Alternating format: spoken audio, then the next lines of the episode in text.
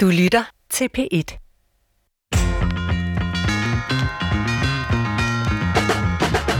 Jeg er vokset op i en kernefamilie med mor, far og et par søskende. Jeg har selv været gift i mange år og lever tilsvarende i en kernefamilie med tre børn. Jeg kan slet ikke forestille mig at blive skilt. Det står for mig som noget eksotisk. Det er noget, der sker for nogle helt andre.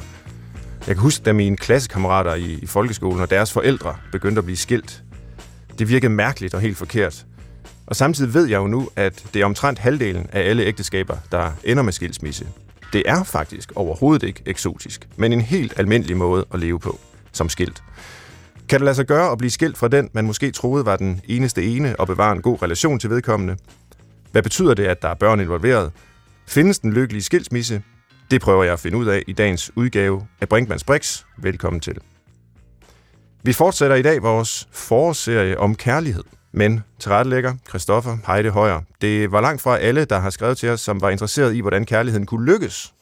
Ja, vi har faktisk modtaget en del kritik, Ja, øh, og det er jo skønt. det kan vi godt lide. Ja, fordi der var mange, der øh, synes, at det blev lige lovligt dogmatisk omkring det her med at være i et parforhold Ja. og lede efter den eneste ene og finde og lykkes med kærligheden. Så er man forkert, Svend, hvis man ikke lykkes med det, ligesom dig, der lever i et langt og udefra set skønt parforhold.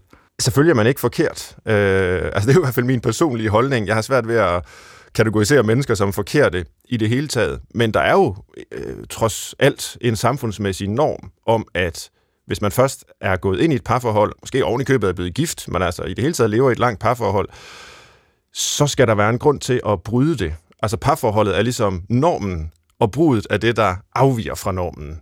Øh, og øh, og det, det er egentlig lidt mærkeligt, når nu det er omtrent halvdelen af alle parforhold, det er nok endnu flere, om det er halvdelen af alle ægteskaber, mm. der ender med, med, med skilsmisse, så kan man lige så godt sige, at det var omvendt. Altså, at det var brudet, og det var det at have sådan øh, skiftende partner øh, livet igennem, der var det normale, og det vi skulle til at udforske, det var, hvorfor pokker er der nogle mennesker, der bliver sammen. Men det er jo ikke det spørgsmål, vi stiller. Mm.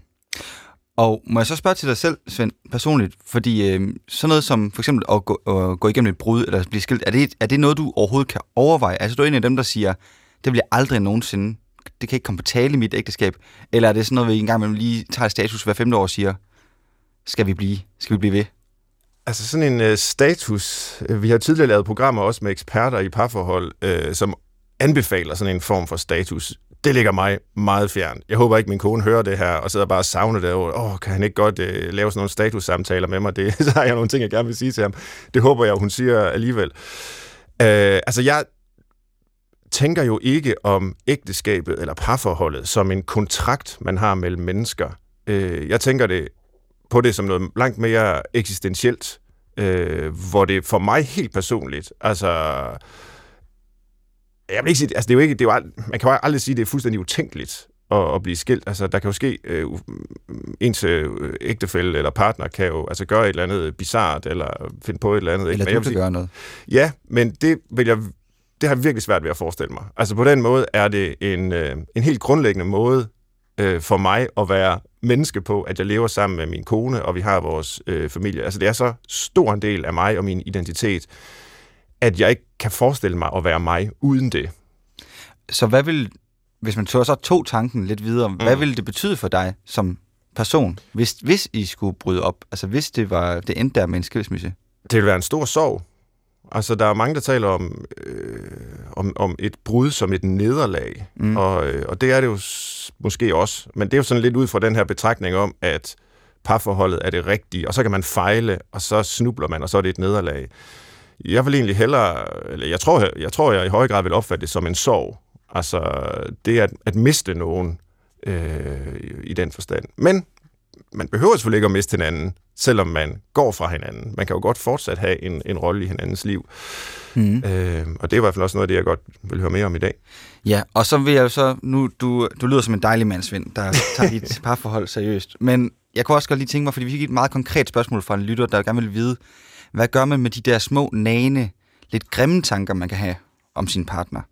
Det kan være, at der er en, eller han eller hun smasker, eller kører i fjerde gear på motorvejen, eller sådan nogle små ting, hvor man siger, det er bare, det irriterer mig. Altså fjerde gear på motorvejen, den synes jeg er svær at acceptere. Det vil ramme dig. Men de andre ting kunne jeg godt leve med. Øh, nej, altså, pff, sådan er det jo. Altså, andre folk er øh, irriterende som udgangspunkt. Øh, men, men altså, trøst, eller jeg ved ikke, om det er en trøst, men det er i hvert fald en, en lige så stor sandhed, det er, at man jo selv indimellem er akkurat mindst lige så irriterende i deres øjne.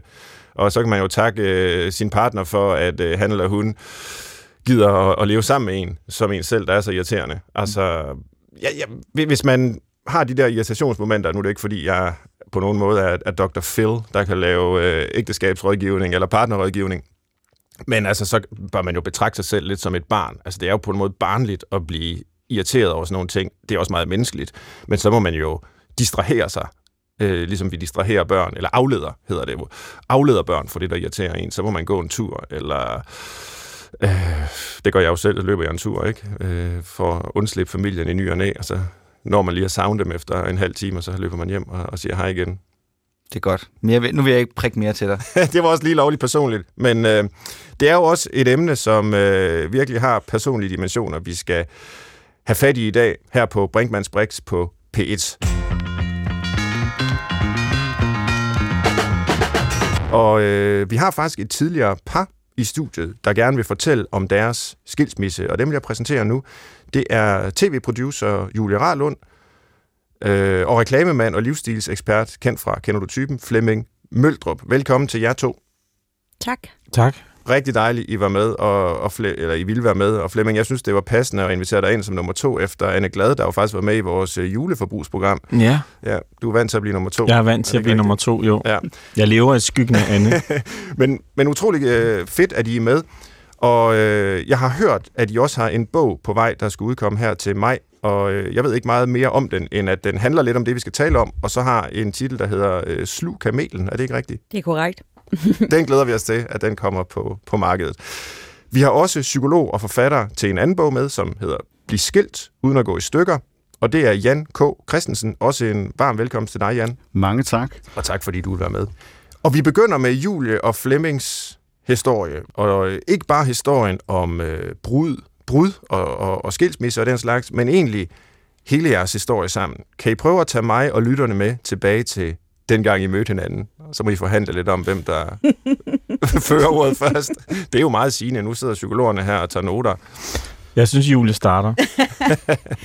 Jamen, øh, så skal I forestille jer, at øh, vi er i Indre By. Øh, jeg er lige begyndt på film- og medievidenskab på universitetet. Jeg er lige kommet hjem fra England. Jeg har boet i London i nogle år. Og øh, der er en øh, bar, der hedder Subar, som er meget populær. Øh, derinde, der hænger Flemming og jeg øh, ret meget. Øh, vi øh, får nogle fælles venner. Og øh, på et tidspunkt, så øh, bliver vi øh, mere end bare venner vi bliver kærester, eller vi er i hvert fald sammen ret mange gange, og der så opstår så i løbet af de første par år øh, sådan lidt uenighed en gang imellem om, hvorvidt vi egentlig er kærester eller ej. I hvert fald kan vi rigtig godt lide hinanden, og vi bliver ved med at finde sammen igen og igen og igen. Øhm, der er det, at øh, Flemming på det her tidspunkt, ikke på det her tidspunkt kun, han er 10 år ældre end mig, men på det tidspunkt er jeg jo 20 år gammel. Okay. Flemming er 30, og, øh, og øh, en noget mere etableret herre, end jeg jo er. Øhm, jeg, plejer at sige, jeg har en bil. Du har en bil, præcis. Jeg plejer at sige, at jeg, jeg kom jo direkte fra mine IKEA-møbler over øh, til Flemmings Eames-stole. Så derfor så, så, så sprang jeg lige sådan et trin over øh, og kom hen til den smarte reklamemand, der lavede Coca-Cola-reklamer og var alt det, som sådan en film- og mediestuderende som mig kunne drømme om. Ja, men det er jo alligevel, det lyder som en lang indflyvningsfase, hvis du mm. siger, at der var to år, hvor I gik og ikke helt vidste, om I bare var sådan særligt gode venner, eller om I var kærester, om I ligesom havde et forhold, øh, hvordan det var. Altså, det, det er da lang tid. Ja, det var det også, øh, men vi var, jeg tror egentlig, det måske er meget sigende for vores forhold generelt, at Flemming og jeg begge to er nogle nysgerrige, men også rodløse sjæle, som havde svært ved at finde øh, tilpas både i os selv, men også i hinanden. Så det tog lang tid for os at, at, at blive et par. Jeg tror, det var mm. farligt for os at blive et par. Det var som om, at man så gik ind i det etablerede, man sagde farvel til alle mulighederne. Øhm, og derfor så, øhm, så var det egentlig også først, da vi begyndte øh, at drømme om at få en baby, at vi på en eller anden måde øh, bliver et rigtigt par-par. Mm. Ja, i dine øjne bliver vi et rigtigt par, da vi begynder at drømme om at få et barn. Jeg synes, at det var, altså, det var, det var en meget voldsom tid der vores indflyvningstid, fordi det var sådan, at når den ene var på, så ville den anden ud og væk. Og det vi skiftedes vi ligesom til at have de der roller der, så vi sled allerede rigtig meget på hinanden. Men der var ingen tvivl om, at vi holdt utrolig meget af hinanden. Men vi var allerede i gang der med at bruge af, hvad kan man sige, at de, de kræfter, der skulle øh, i princippet, som skulle holde mm. hele livet, ikke? dem var vi allerede i gang med at, at tære på. Ikke? Ja, fordi grund til, at jeg også er interesseret i, hvordan I mødtes og udviklede forholdet tidligt, det er jo fordi, at det jo måske kan have betydning for, hvordan man også kommer ud af sådan et forhold. Altså, ligesom i billiard, ikke? så er indgangsvinkel lige med udgangsvinkel, når man skal, ikke fordi et parforhold er som et spil billiard, men, men der er måske øh, noget omkring oprindelseshistorier til menneskelige relationer, mm. der har betydning for, hvordan de, de udfolder sig, og måske også øh, forandrer sig. Men, men Flemming, øh, husker du den første tid nogenlunde, som, som Julie beskriver den her også? Eller har du et andet perspektiv på Nej, jeg kan godt huske den. Jeg, kan, jeg husker den som meget vild. Altså, øhm, jeg var en, en del af inderkredsen på Subar på det tidspunkt. Min ene, min bedste ven ejede halvdelen af baren. Mm. Og, øh, og, og det gik vildt for sig øh, i den periode der, og der træder Julia ligesom ind, og der er ikke rigtig noget med, at hun skal hvad kan man sige, øve sig i at hoppe på det vilde tog. Hun støder bare på det, og så er hun med. Øhm, så det var meget vild tid, øhm, hvor vi var, øhm, hvor vi var, altså det var, det var meget med byture, og det var meget med, øhm, med festivaler, og der var, altså der var virkelig gang i den. Mm. Øhm, så, så det er fuldstændig, jeg husker den fuldstændig... Vi var bedre til at holde fest, end vi var til at sidde derhjemme. Ja, jeg husker den fuldstændig som Julie. Ja. Mm. Hvordan? Men Svend, jeg vil lige sige det med indgangsvinkel. Jeg vil bare sige, at vi piger, vi plejer jo at sige, they leave you as you find them. Mm. Ja, så har du den til næste gang, hvis du skal lege Dr. Phil et andet sted. Ja, den er, det lyder som noget, han, der kunne stå i hans bog. Men har, har det så øh, holdt stik? Øh, nu er det ikke, fordi vi skal spole helt frem til brudet, for jeg vil egentlig gerne høre mere om, om jeres liv sammen. Men øh, Julia, har det holdt stik i, i relationen til Flemming?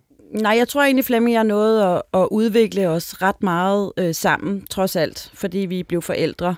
Så øh, der, der skete en klar forskel øh, mm. i forhold til alt det tur, altså det var tumult, men det var noget andet tumult, da vi gik fra hinanden, vil jeg sige. Okay. Hvornår vidste I, at I øh, ville stifte familie sammen, Flemming? Kan du huske øh, et tidspunkt? altså, jeg, jeg er jo... Øh, jeg har været modstander af at stifte familie i lang tid. Jeg blev 38 år, før jeg ligesom gik, gik med på, at jeg skulle have en familie. Jeg kommer fra en opløst familie, og en far, som øh, ovenikøbet flyttede tilbage til sit hjemland, som var Israel. Mm-hmm. Øhm, og, og derfor synes jeg ikke rigtigt, at jeg havde det, der skulle til for at kunne skabe en tryg familieramme. Så jeg, så jeg skulle faktisk overtales nu er det en helt anden sag, for nu har jeg fået et barn, og jeg elsker hende overalt på jorden, og, og det er det mest vidunderlige, der er sket i mit liv. Men det ved man jo først, når man står med barnet i armene. Ikke? Mm. Men, men jeg skulle faktisk overtales til det her projekt med at stifte familie. Men hvis jeg så lige skal prøve at få overblik over kronologien, så var du 30, da I mødtes, mm. og du var 38, da du blev far. Ja. Øh, var det så otte års overtagelsesforsøg fra Julies side øh, med hensyn til at få stiftet den her familie og, og få jeres barn? Eller, eller hvordan udviklede det sig? Ej, det var altså... Øhm, jeg tror, det, barnet kommer forholdsvis sent i vores relation. Jeg tror, vi er fem år henne eller sådan noget, inden vi begynder at tale om at få et barn. Og så er der nogle komplikationer med at få det, fordi Julie kan ikke blive gravid, og og vi går på, til IVF, IVF-behandling og alt muligt, så det tager alligevel lidt tid at få det barn der. Mm. Øhm. Okay. Hvilke, Julie, hvilke drømme og forventninger havde I til jeres liv sammen? Altså det er klart, når man træffer en beslutning om, at man gerne vil have et barn, så er det vel fordi, forestiller mig i hvert fald, at man ser sig selv øh, altså endnu rigtig langt frem i tiden som et par. Øh, var det sådan, I tænkte om det? Jeg tror måske, det er en af de ting, som er en af de ting, jeg nu kan se i bagklodskabens lys, at vi ikke rigtig ture. Vi var meget bange for at drømme øh, for langt. Øhm, jeg tror, fordi Flemming og jeg begge to har en, en barndom i skilsmisseland, så har vi aldrig siddet og drømt om, at øh, vi skulle øh, stifte en kernefamilie. Jeg tror, vi drømte om det en gang imellem, men jeg tror også, vi var så bange for at drømme om det, fordi at at i og med, nu hørte jeg lige din intro, Svend, og du, du taler om det her med, at, at det ikke er en mulighed for dig at, at blive skilt, fordi at det, du ved, du kommer selv fra en kernefamilie, du har selv lavet en kernefamilie, du kan slet ikke forestille dig det. Mm. Og der tror jeg, at når vi taler om mønstre, der tror jeg, at både Flemming og jeg, vi har jo skilsmissen med os som en udvej. Det er jo en mulighed for mm. os. Så derfor så vil jeg sige, at vi, vi var dårlige til at drømme de der store, lange drømme. Vi var dårlige. Jeg var dårlig til i hvert fald også at indrømme, at jeg måske drømte om noget mere. Nu siger jeg, jeg begyndte at sige, at jeg drømte om noget mere fastforrentet end Flemming. øh, og, og, og der var jeg i hvert fald ikke moden nok til at sige, at at jeg faktisk gerne vil have noget kernefamilie. Og Flemming er ikke den type, som man ligesom siger, man vil have kernefamilie med, fordi så, så kigger han på en, og så ser han ud, som om man, man har bundet ham ind i et gyldent bur, og er i gang med at kvæle ham langsomt. Okay. Tror du, at øh, noget af det, du beskriver nu, altså hensyn til sådan at forhandle lidt, og ikke rigtig vide, og måske ikke have de her langsigtede drømme og sammen, altså samtalen om, kan vi blive gamle sammen og sådan noget. Hvis I ikke rigtig har haft det, altså tror du, det har haft betydning for, hvordan det så udviklede sig med jeres parforhold siden? Det tror jeg helt sikkert, at det har, og jeg tror, det er ikke fordi, vi ikke havde drømme sammen, men mm. så var det mere sådan noget, øh, når jeg bliver gammel og skal sidde på en bænk, og sådan nogle mere utopiske. Det var meget svært at blive konkret, fordi at vi havde begge to svært ved at tage livtag med os selv mm. i, i, i, i vores øh, respektive øh, liv, så at sige. Så det var svært at have den der form, den der enhed, der skulle være os, når der ikke var styr på, på de individuelle øh, sider, hvis det giver mening. Mm. Det kan være, at vi lige skal have Jan K. Christensen, vores øh, psykolog på banen, også. Øh, fordi Jan, nu har, du har siddet og lyttet til ja, det har jeg nemlig. Julia Flemmings hvad kan man sige, tilblivelseshistorie som par. Øh, og vi har jo ikke rigtig lukket op for, øh, for det, der så giver knas i maskineriet endnu. Men øh, kan du sige noget om, med din erfaring, hvornår det sådan typisk er, at parforhold begynder at gå skævt i det her forløb? Ja, altså, det er jo sådan, at når man er over gennem forelskelsesfasen, og man er i gang med at etablere sig som, som par, så er der jo en, en, øh, sådan en lang øh, periode, hvor man, øh, hvor man egentlig øh, udfolder sig selv, før man får børn. Og så på et eller andet tidspunkt, så kommer der ofte det, at man tager en beslutning omkring, øh, øh, om man egentlig skal danne familie sammen. Og det er også, og det, det kan jeg høre på jer begge, det er faktisk en meget, meget vigtig beslutning, og det er en meget, meget stor livsovergang også, fordi man bevæger sig ind i et helt andet, øh, hvad hedder det, øh, univers, et helt andet landskab, end man har været i før. Og det er også helt klassisk, at der trækker vi på de, kan man sige, erfaringer, vi har fra vores baggrundsfamilie, fra den familie, som vi er en del af. Det vil sige, hvad er det, vi egentlig gerne vil give videre øh, til det barn, som vi sætter i verden. Hvad er det for nogle erfaringer, vi har med? Hvad er det, som også har været smertefuldt for os? Altså, det taler med ind i den der familiedannelsesproces. Mm. Og det kan være, at vi så skal ja, tilbage til historien og føre den lidt længere frem, øh, Flemming Møldrup. Mm. Hvornår begynder det at gå skævt for jer? Hvis altså... man kan altså- tale om, om at gå skævt, altså fordi nu, igen, jeg forudsætter jo så, at det rigtige for jer, det vil have mm. været at blive sammen. Ja, ja, men altså jeg tror, øh, barn for, øh, altså vi har altid, jeg vil ikke sige, at vi har haft et højt konfliktniveau, fordi jeg synes egentlig ikke rigtigt, at vi har haft særlig mange konflikter, mm. men vi har altid haft sådan en, øh, der har altid været sådan en, en, øh, der har altid været rum i vores parforhold til, øh, at, at grænserne kunne skubbes og flyttes. Og det tror jeg, øh, og det starter vi ret tidligt på, øh, det der med at skubbe til hinandens grænser, og, øh, og, og prøve at flytte dem, og, og hele tiden udfordre hinanden der. Men altså, vi, jeg tror, at øh, vi, vores, vi får så ovenikøbet, nu kan jeg kun tale for mit eget vedkommende selvfølgelig, men for, vi får et, et barn, som bliver for tidligt født, fordi at vi bliver påkørt øh, halvanden måned før termin af en lastbil ude på Kalvebod Brygge, og, øh, uh. ja, og der bliver Joko født halvanden måned for tidligt. Og det gør noget ved mig, det der med, udover det der med, at jeg, jeg er på vej ind i en konstant, familiekonstellation, som jeg kan mærke, jeg ikke rigtig er helt tryg ved, fordi jeg har, har den her latente frygt for at ende med at opløse familien, ligesom min far gjorde, ikke? Mm. Så jeg er på vej ind i det der område der, som for mig er sådan et meget utrygt sted. Og så kommer barnet der for tidligt oven i købet, og, øhm, og så går jeg, den eneste måde, jeg ligesom kan finde ud af at reagere på, det er, at jeg går sådan i, i en form for panik, og, øh, og, og op og finder, finder noget, der hedder attachment parenting frem fra, fra USA, og, øh, og, og faktisk forsøger at presse sådan et regime ned over vores forhold, hvor samsovning og slynger og særlige måder at behandle barnet på, og ikke engang min mor må nærmest komme til det. Og sådan.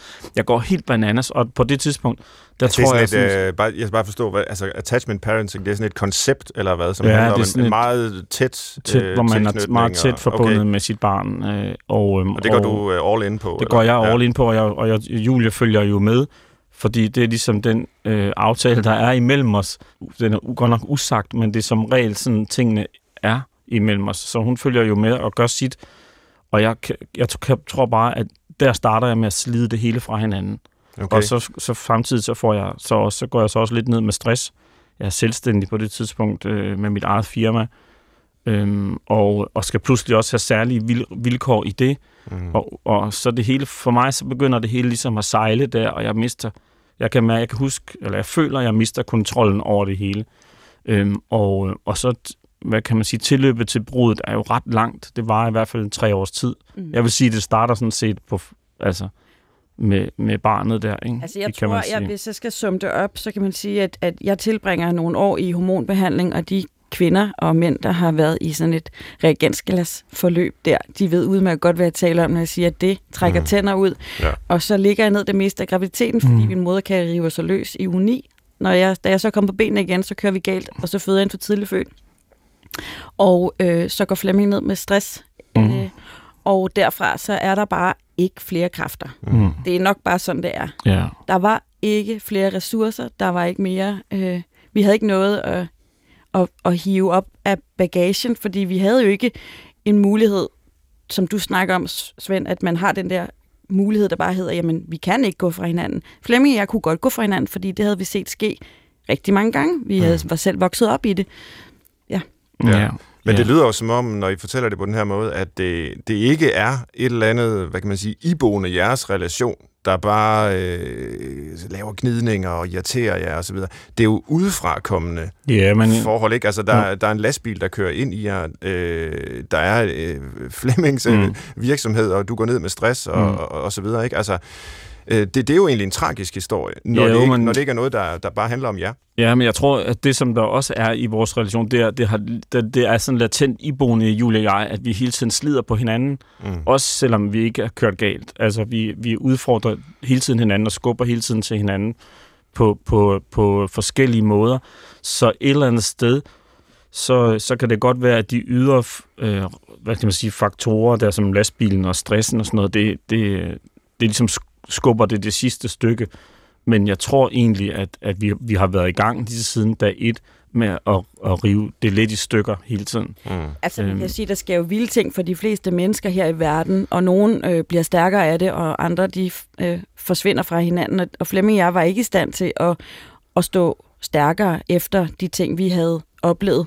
Vi aftaler jo også af flere omgange, at nu er det slut. Så vender vi alligevel tilbage til, altså vi går ikke fra hinanden, men vi snakker meget om det her med, vi måske ved være ved vejs ende. Det taler vi faktisk frem.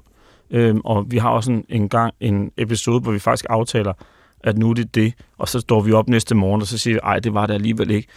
Så det er som om det hele, det måske i virkeligheden modneste i os på en eller anden måde, uden vi ved det sådan rigtigt. Mm.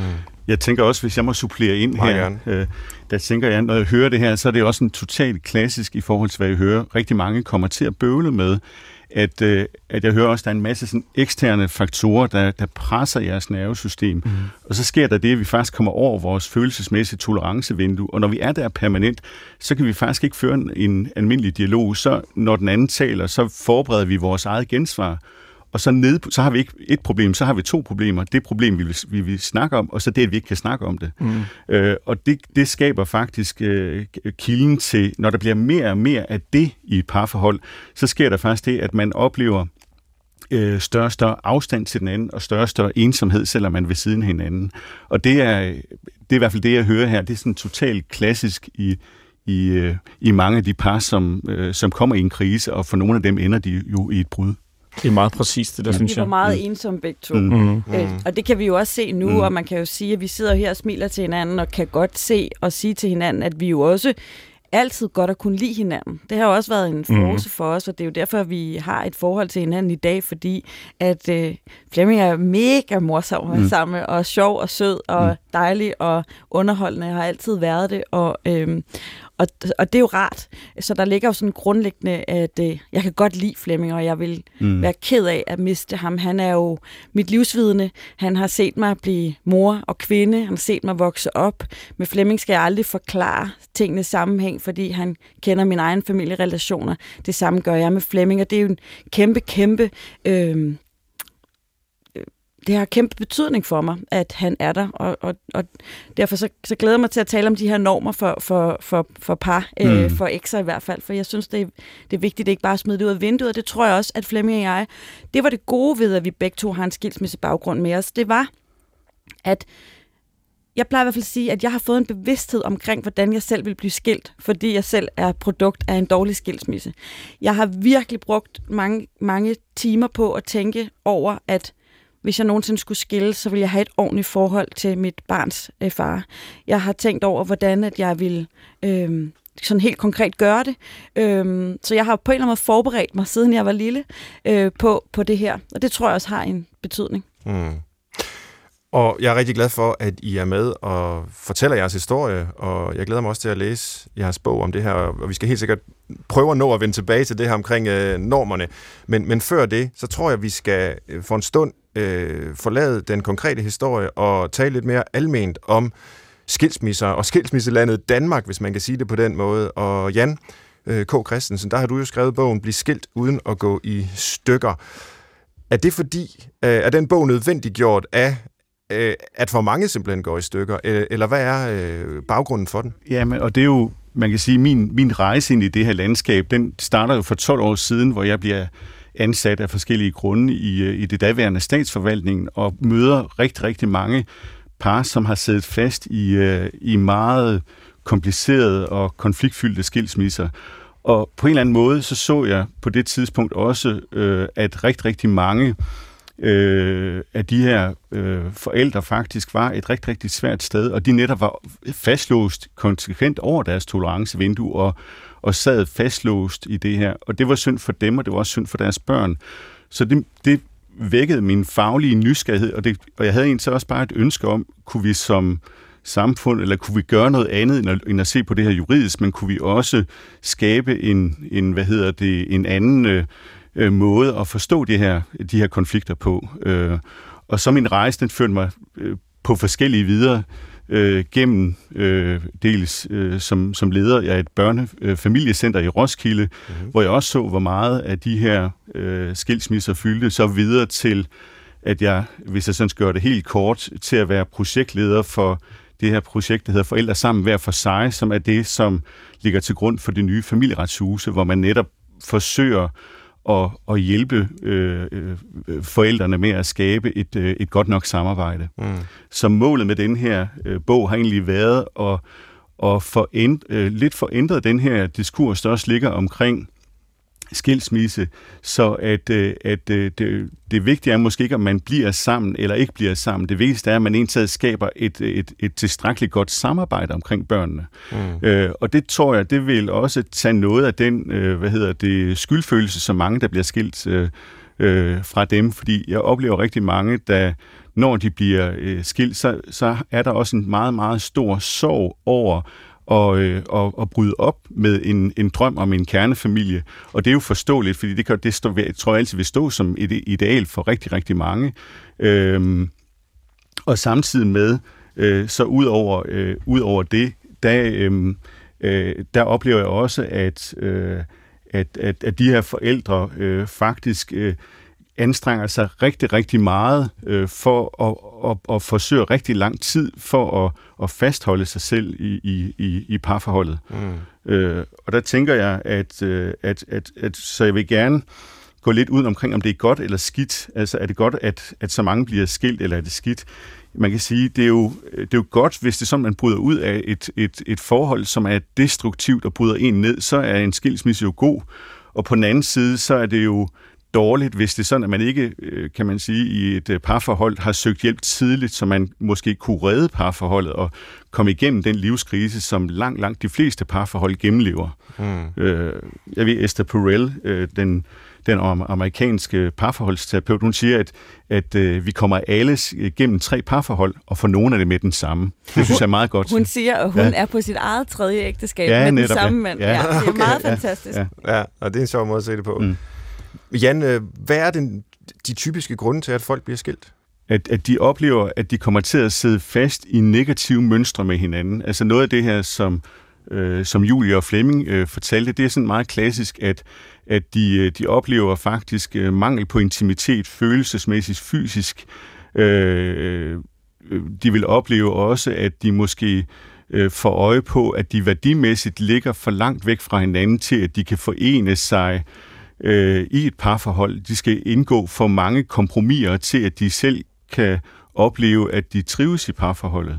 Og, øh, og hvis de så ikke, kan man sige, i tilstrækkelig grad får, øh, får fundet en løsning på det, måske gennem parterapi eller parforholdskurser eller, eller det, så, øh, så vil det for nogen også betyde, at jamen, så er skilsmisse ligesom det, der er, er løsningen for dem. Mm. Er det dit indtryk, at de fleste skilsmisser sker ved en form for gensidig overenskomst, altså hvor man ligesom er enige om, det er det rigtige for os at blive skilt nu? Øh, eller, eller er det oftere sådan, at der er en, der går, og en, der øh, ønsker, at, øh, at, at, at, at parforholdet skulle have fortsat? Jeg mener faktisk, det viser sig, at to tredjedele, der er det en asynkron proces. Det vil sige, at der er en, der går, og en, der bliver gået fra. To tredjedele? To tredjedele, ja. ja. Øh, og det er ofte kvinden, der går okay. øh, i det her. Fordi Så, det forestiller jeg jo mig umiddelbart vil være en altså en vanskeligere proces, det altså, når er, der virkelig er en person, der, der bliver forladt, ikke? og det, den anden er den, der forlader. Det er helt klart, det, øh, det komplicerer det noget, fordi der er den, der den, der forlader, er en taget foran på point. Altså der har man ligesom i en vis forstand afelsket den anden over en periode, og har, mm. har ligesom taget den beslutning i sig selv, og så leverer man den beslutning. Og den anden skal ligesom... Øh, hvad hedder det, arbejde på at få øh, komme igennem den soveproces, det også er en taget og, og, og, og blive forladt, altså øh, forladthedsfølelse, det at blive overvældet af at blive forladt, det er jo sådan en, en meget, meget stærk, øh, hvad hedder det, sådan en grundfølelse i os, som, som kan være, være rigtig, rigtig svær at rumme i det, og den kræver også tid og, og proces. Og der kan man faktisk ikke hjælpe hinanden i det her. Der er det sådan, mm. at, at det er faktisk en individuel proces, hvor man bliver nødt til at vende ryggen til hinanden. Altså, fordi det, man går i gang med, det er jo ikke en afslutning på en proces, i hvert fald hvis man har børn. Det er en omlægning af en relation fra at være et par til at være, øh, kan man sige, fælles forældre, hvor man skal få skabt det her øh, øh fælles forældreskab, og hvor det, der måske for nogen er det eneste, der binder dem sammen, det er kærligheden til deres fælles barn. Mm. Julie Ralund og Flemming Møldrup, det kan være, at vi nu her lige skal vende tilbage og afslutte jeres historie på en måde. Altså, hvad, hvad skete der omkring selve brudet? Altså, I beskrev før, hvordan der var en proces, hvor I talte om det, og så næste morgen, jamen, så var jeg alligevel sammen øh, fortsat og så videre. Men på et tidspunkt, så har I jo sat jer ned, forestiller jeg mig, og sagt, nu går den ikke længere, øh, det her stopper. Var, var, var det en fælles overenskomst? Svend, det var en lørdag. Det var okay. den 10. december wow. 2000 og 9. Ja. Vi skulle hjem til min mor. 10. Det var 10. Bilen var punkteret. Præcis. Der var et søm i dækket, og vi skulle hjem til min mor. Det var det. Og så øhm, bliver vi uvenner. Og så siger Flemming til mig, øh, hvis du vil gå, så bare gå. Og så siger jeg... Jeg tror, jeg siger, nu tror jeg, du, vi skal have en beslutning. Vil du være i det, eller vil du ikke være i det? Så siger du, jeg vil ikke være i det. Og så pakkede jeg min taske, og så gik jeg ja. min vej. Oh. Det er jo, en helt, det er jo som at se en film. Jeg bliver helt, rørt. jeg bliver helt rørt. Undskyld. Ja. Og det var svært at gå. Og det var svært at gå. De, det var, det var, øhm, og det har vi kæmpet meget med. Ja. De første par år. Øhm, vi har faktisk også taget det med i bogen, fordi det hedder Kampen om skylden. Fordi, som du siger, Jan, så er den, den er meget stor, den der kamp om skylden. Og man, jeg vil i hvert fald ikke have den, selvom at jeg havde den. Øhm, og, og vælger på et tidspunkt at, at påtage mig den og sige, okay, men det er jo sandt, øhm, selvom at jeg vil til min dødsdag holde på, at man er to til at danse en hvilken som helst dans. Og, men det er en anden snak, som vi Flemming skriver om, men, men det er en, det er en, det er en vigtig, det var en vigtig erkendelse for mig at turde tage den på mig, og sige, ja, mm. det var mig, der sagde ordene, det var mig, der pakkede den første sportstaske, det var mig, der tog over til min bedste veninde, og sad der en hel weekend, helt alene, i en tom lejlighed, øhm, hvor det var gråt og mørkt og trist, og jeg var så meget i tvivl, men jeg vidste også bare godt, at vi kunne ikke længere, vi kunne blive ved med den her leg, vi kunne blive ved, og vi, mm. vi Mhm. ødelagde ikke bare hinanden, på et tidspunkt ville vi jo også begynde at ødelægge hende, vi i hvert fald overhovedet ikke havde lyst til at Mhm. ødelægge nogen af os. Jeg synes, at Jan, da Jan, det Jan, Jan han siger, han bruger ordet afelske. Det er ret, det kan, altså det er virkelig meget rammende og meget præcist, fordi jeg tror, vi begge to havde afelsket hinanden. Jeg tror bare, at i virkeligheden, jeg plejer også at sige, jeg kunne have siddet i den der, vi havde sådan en brun chaiselong sofa, hvor der var kommet en bule i chaiselongen, hvor Julie havde siddet hele sin graviditet. Og jeg plejer altid at sige, at jeg kunne have siddet i, jeg kunne have siddet i den, ammet. jeg kunne have siddet i den, i den bule, i den chaiselong, hele mit liv, af frygt for at skulle kaste mit barn ud i en, en deletilværelse, som hun jo så ender med at blive alligevel. Mm. Øhm, øh, men jeg var færdig med at elske Julie. Okay. Øh, det var bare det der med, at nu skulle jeg til at være delefar. Ligesom, jeg sluttede ligesom cirklen, som min mor og min far var begyndt på. Ikke? Ja. Det var meget, meget, meget stort øh, sorg for mig. Det har taget mig lang tid at, at komme over det.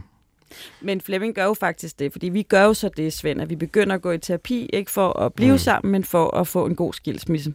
Mm. Og vi har nogle år, hvor det er frem og tilbage og, og, og hårdt, og nogle gange ikke så hårdt, og modbydeligt, og nogle gange ikke så modbydeligt, og vi råber, skriger og græder, som alle andre gør i den der fase der.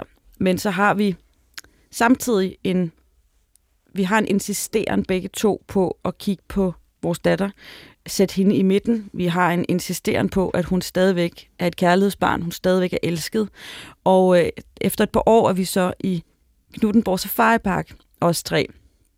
Og jeg kan lige så tydeligt huske, hvor vi er henne, for vi kører ind over Sjællandsbroen, og det ligner sådan et The Simpsons intro, der Flemming så kigger på mig, mens solen bryder gennem skyerne, og så siger han, okay Julie, vi var lige gode om det.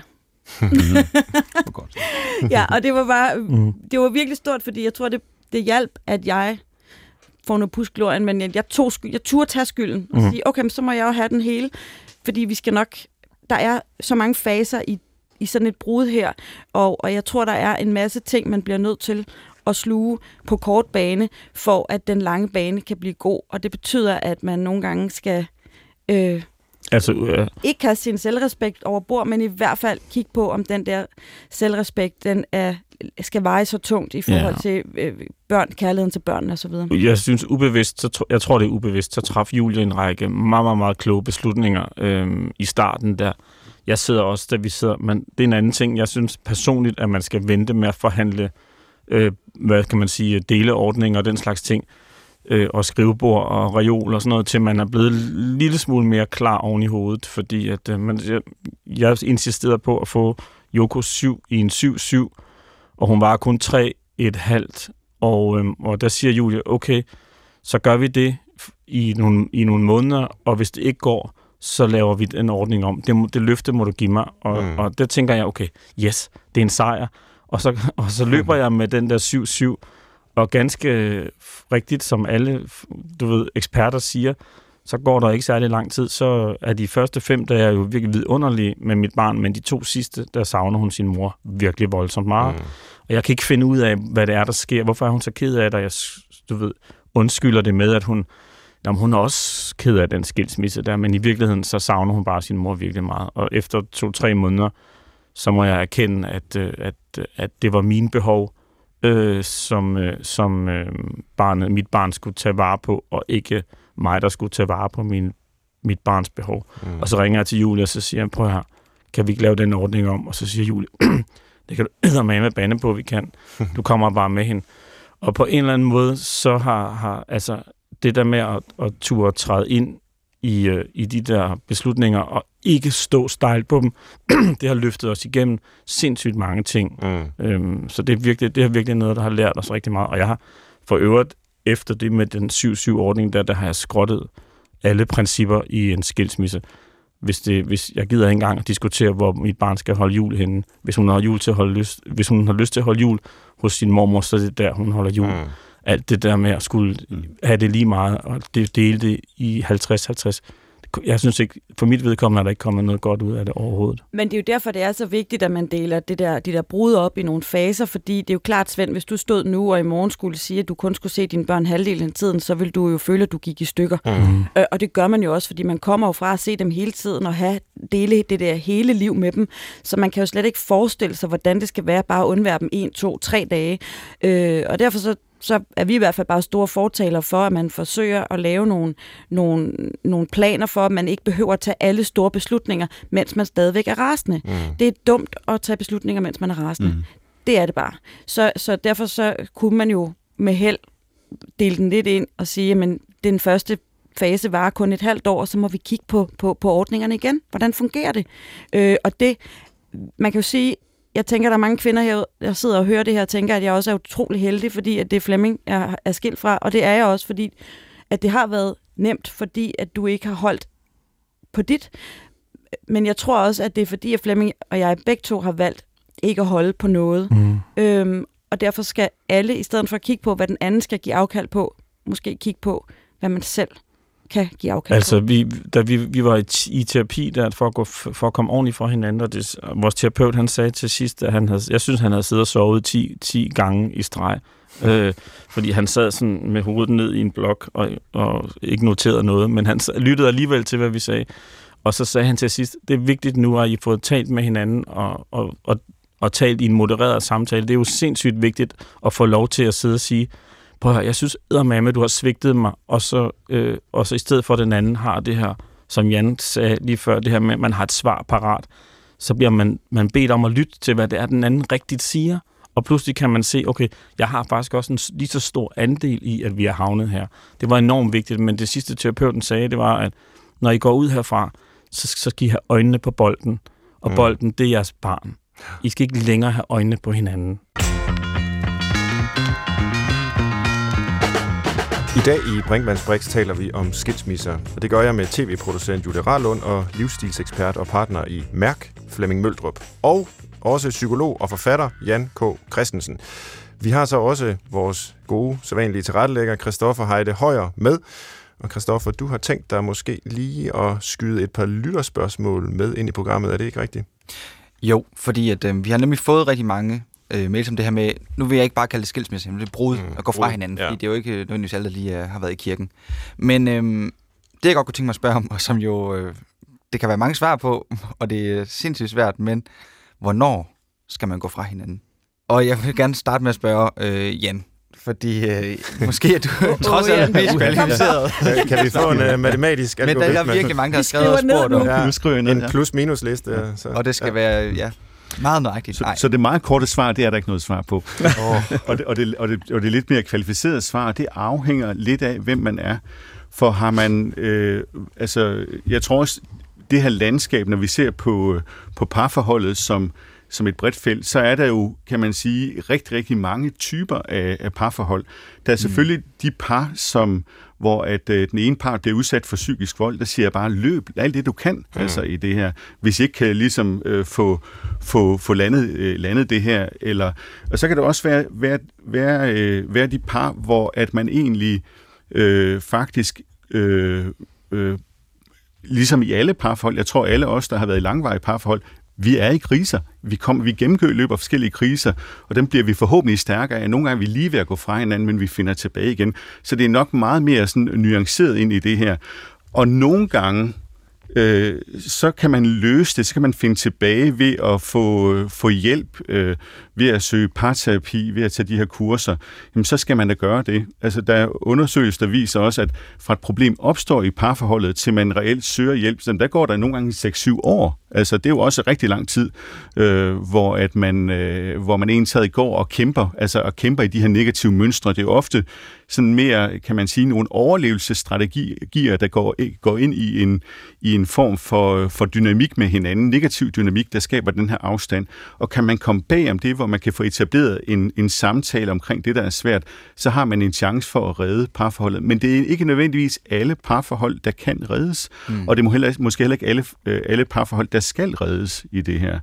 Øh, så, så det er sådan det er lidt længere øh, svar, og, der, og jeg kunne sikkert sige rigtig meget mere omkring det. Ja, Ja, det, men, fordi jeg godt tænke mig lige at lave et tillægsspørgsmål til, ja. det, til, til Julia og Flemming. Altså, kan man blive skilt for sent, trods alt? Fordi det er jo, man kan sige, det kan trods alt gøre, at man slider for længe på hinanden. Altså, hvordan var I i det? Ville I ønske, I havde gjort det tidligere, eller var det tilpas? Hvordan, hvordan var I i det? Jeg, jeg synes, det var, altså, det var det helt rigtige tidspunkt at gøre det på. Øhm, også fordi vi jo på, altså trods alt efterfølgende havde så meget overblik midt i al vreden og sorgen, at vi kunne øh, finde, altså vi fandt det her forældreskab frem, som blev den nye familie for os. Selvfølgelig har vi, vi har respektive koner og kærester på den anden side, og, og sammenbragte familier hver nu, men vi har også bare den her, det her forældreskab, som er Joko, Julia og jeg, og, og i det, altså, øh, det kræver en vis modenhed, synes jeg. Det krævede i hvert fald en vis modenhed for os at nå, nå til et punkt, hvor, hvor vi så kunne opfinde et forældreskab, og som kunne erstatte den tabte familie. Jeg tror også, noget af det, øh, vi kan se, eller vi har i hvert fald har talt om, Flemming og jeg, det er jo, at vi kunne ikke have overlevet øh, et, vores parforhold, hvis ikke vi havde, eller vi kunne ikke have overlevet, hvis ikke vi havde taget den kamp. Vi kunne ikke have siddet her, hvis ikke vi havde taget den kamp, vi endte med at tage med os selv. Og det var en individuel kamp. Det var ikke en kamp, vi kunne tage i vores parforhold.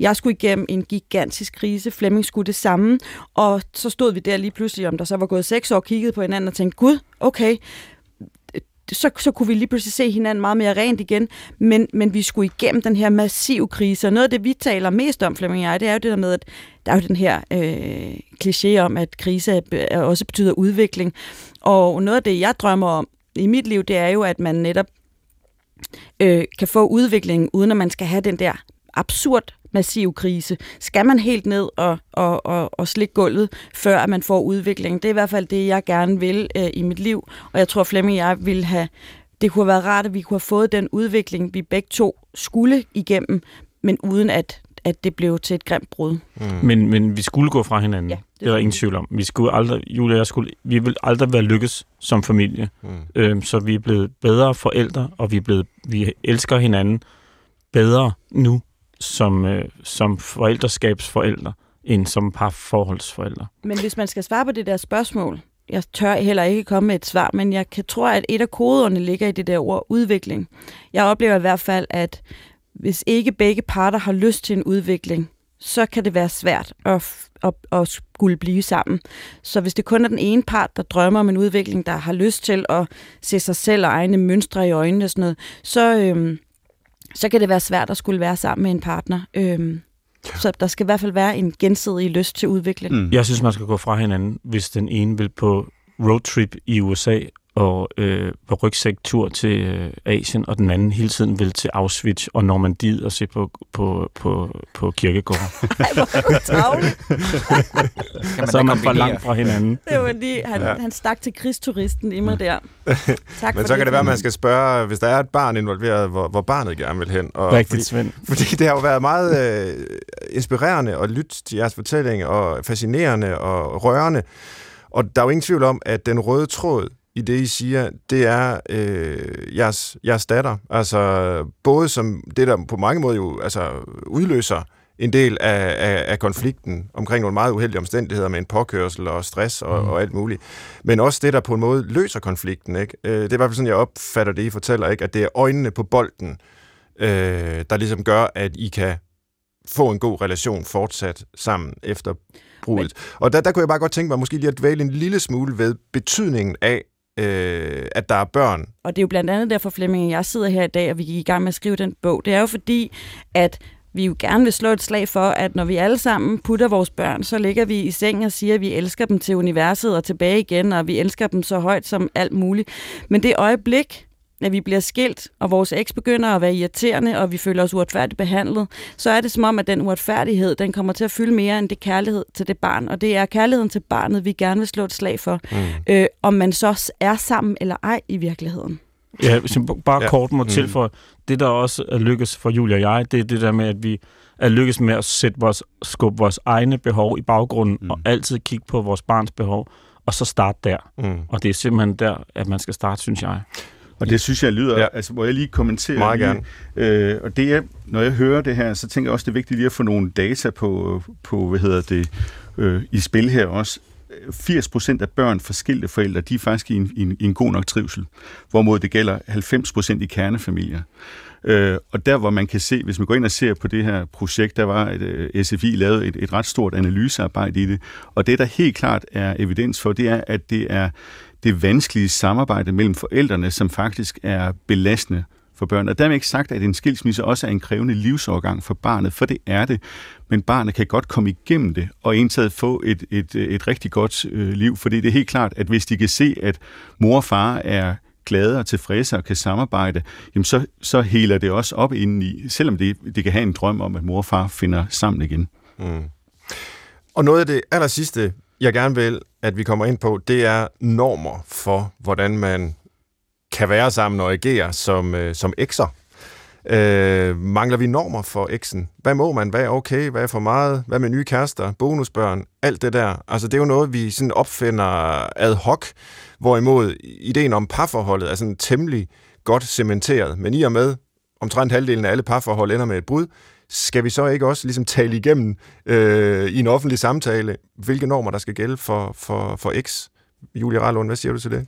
Jo, men jeg tænker jo tit på, at vi jo egentlig er i øh, en, øh, den spæde, øh, øh, hvad hedder det, en spæd tidsalder for, for, for skilsmisser. Det, det blev sagt forkert. Jeg ved ikke, hvordan man siger det, men i hvert fald så har vi jo egentlig ikke, vi er ikke blevet skilt i særlig mange år som mennesker.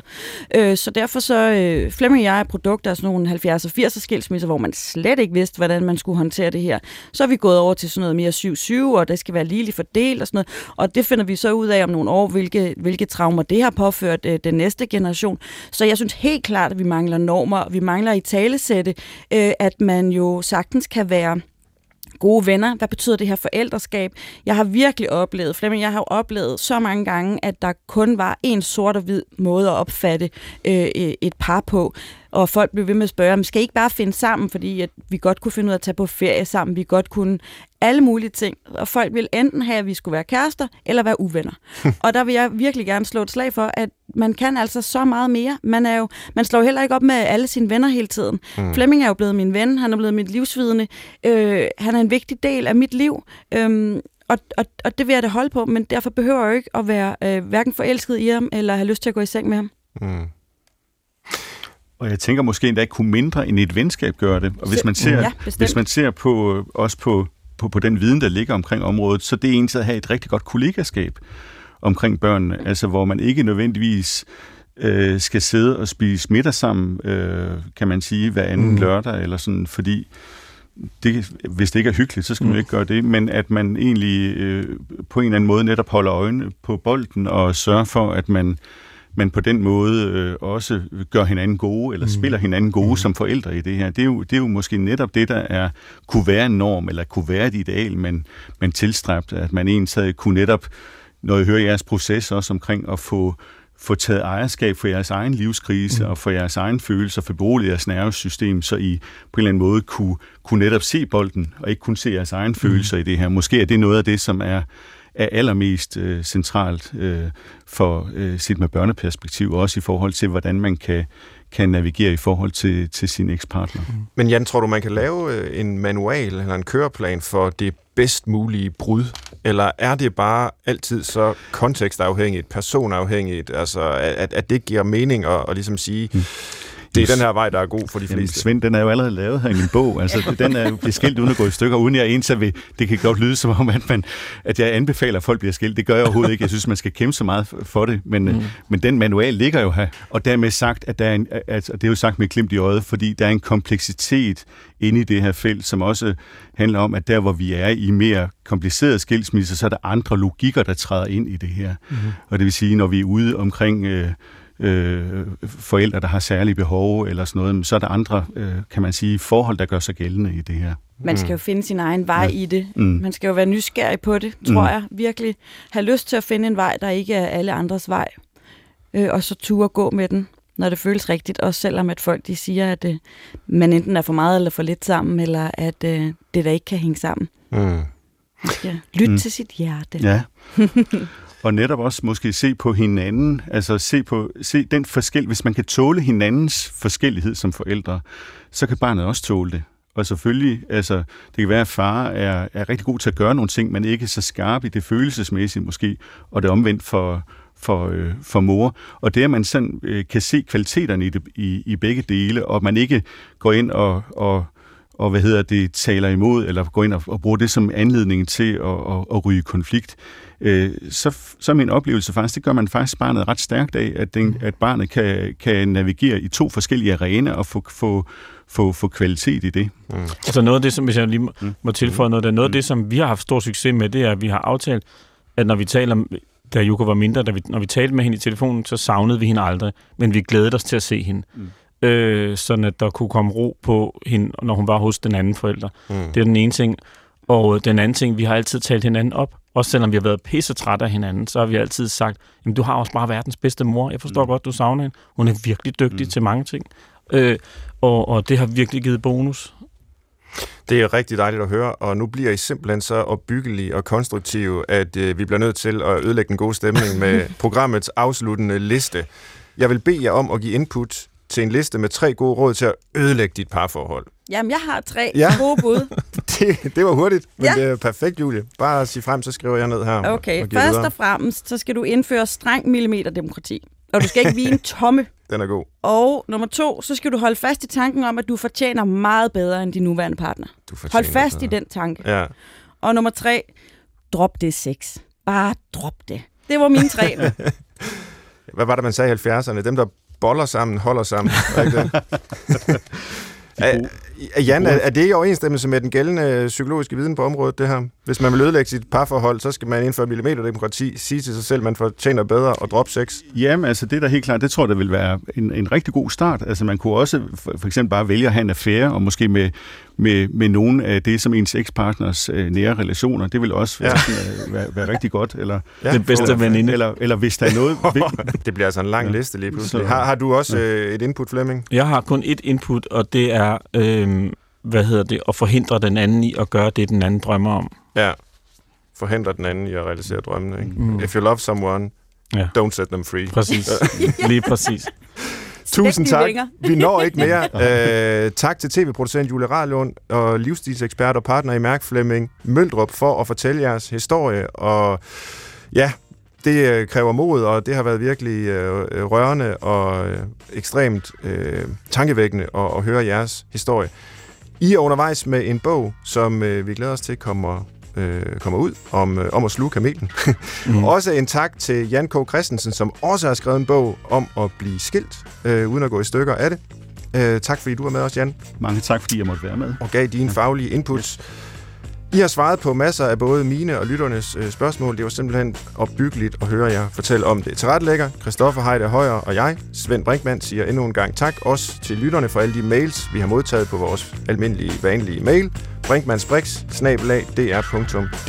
Fortsæt endelig med at sende dem ind. Jeg håber, vi høres ved. I tilbage om en uge. Tak for i dag.